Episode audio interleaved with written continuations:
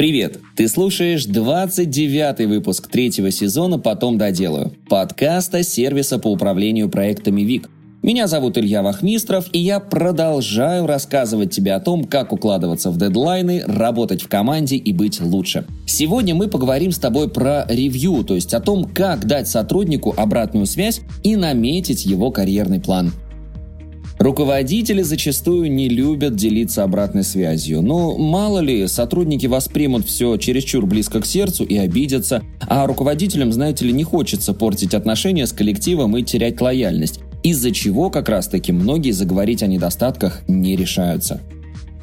Признаюсь, я и сам раньше очень остро реагировал на замечания, пока не осознал, что конструктивная критика, наоборот, помогает не расти – но чтобы сотрудник не воспринимал критику как оскорбление, руководителю недостаточно просто сказать «Э, «слушай, это никуда не годится, переделай». Нужно делиться фидбэком во время ревью. Что такое ревью? Винченцо Мантелло, тренер команды Фиорентина. В начале карьеры его клуб добился успеха не сразу. Первый год проиграли сразу двум командам, во время пресс-конференции Винченцо сказал, «Здоровая критика помогает нам расти еще больше. Мы должны быть более внимательны в атаке и обороне».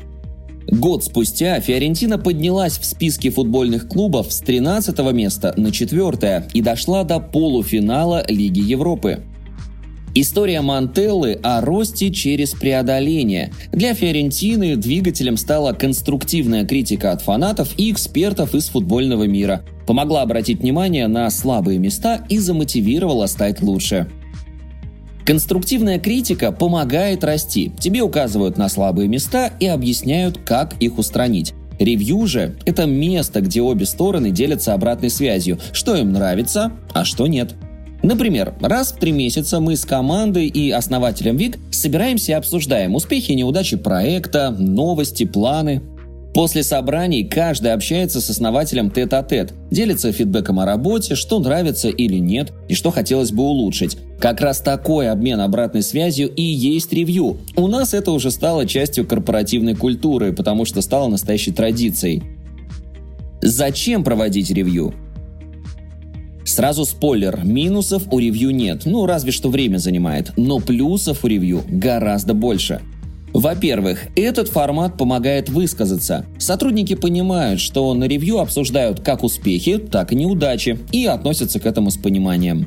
Во-вторых, сотрудники обращают внимание на слабые стороны и работают над ними. Согласись, сложно убрать недостаток, который ты попросту не замечаешь. Поэтому если указать на это во время ревью, сотрудник взглянет на это под другим углом.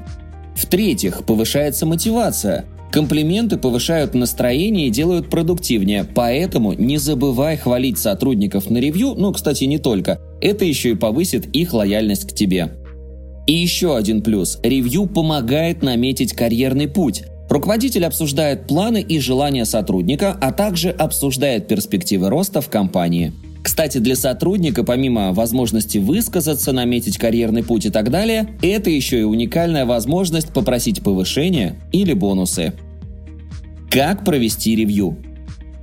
Определись с периодичностью.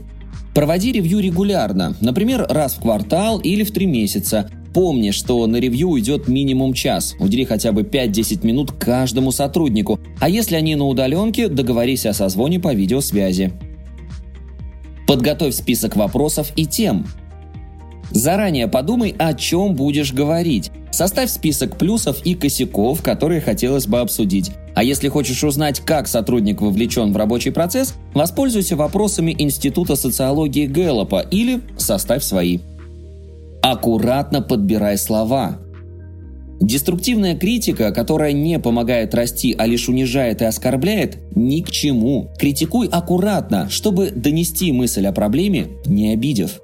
Есть психологический термин «я высказывание», который помогает формулировать чувства и мысли, не обидев. Согласно нему, фразы выстраиваются по такому принципу. Как это обидело меня? Что я почувствовал из-за поведения собеседника и так далее – то есть, если ты высказывания обвиняют собеседника, я высказывания, напротив, помогают наладить контакт и честно обсуждать свои мысли и чувства. Такой прием, кстати, часто советуют для налаживания отношений и устранения конфликтов и недопониманий.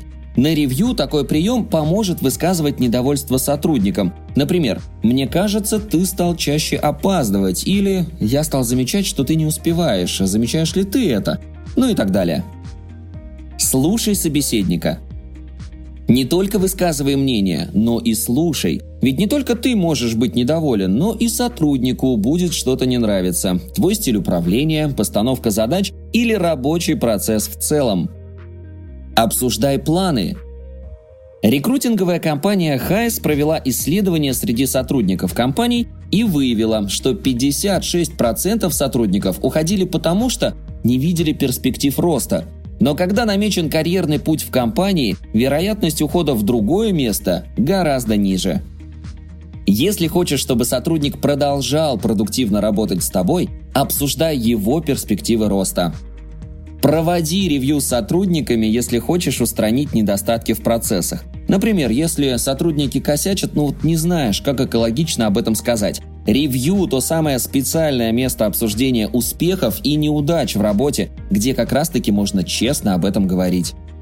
В перспективе это поможет сотруднику обратить внимание на проблему и начать работать над ней, а также установить доверительную коммуникацию. Ну а такие члены команды работают куда продуктивнее. Спасибо, что дослушал выпуск до конца. Делись этим и другими выпусками со своими друзьями и коллегами. Подписывайся, чтобы не пропустить новые выпуски. И, конечно же, регистрируйся в нашем таск-менеджере ВИК. Ссылка в описании. На этом все. До встречи в следующем выпуске.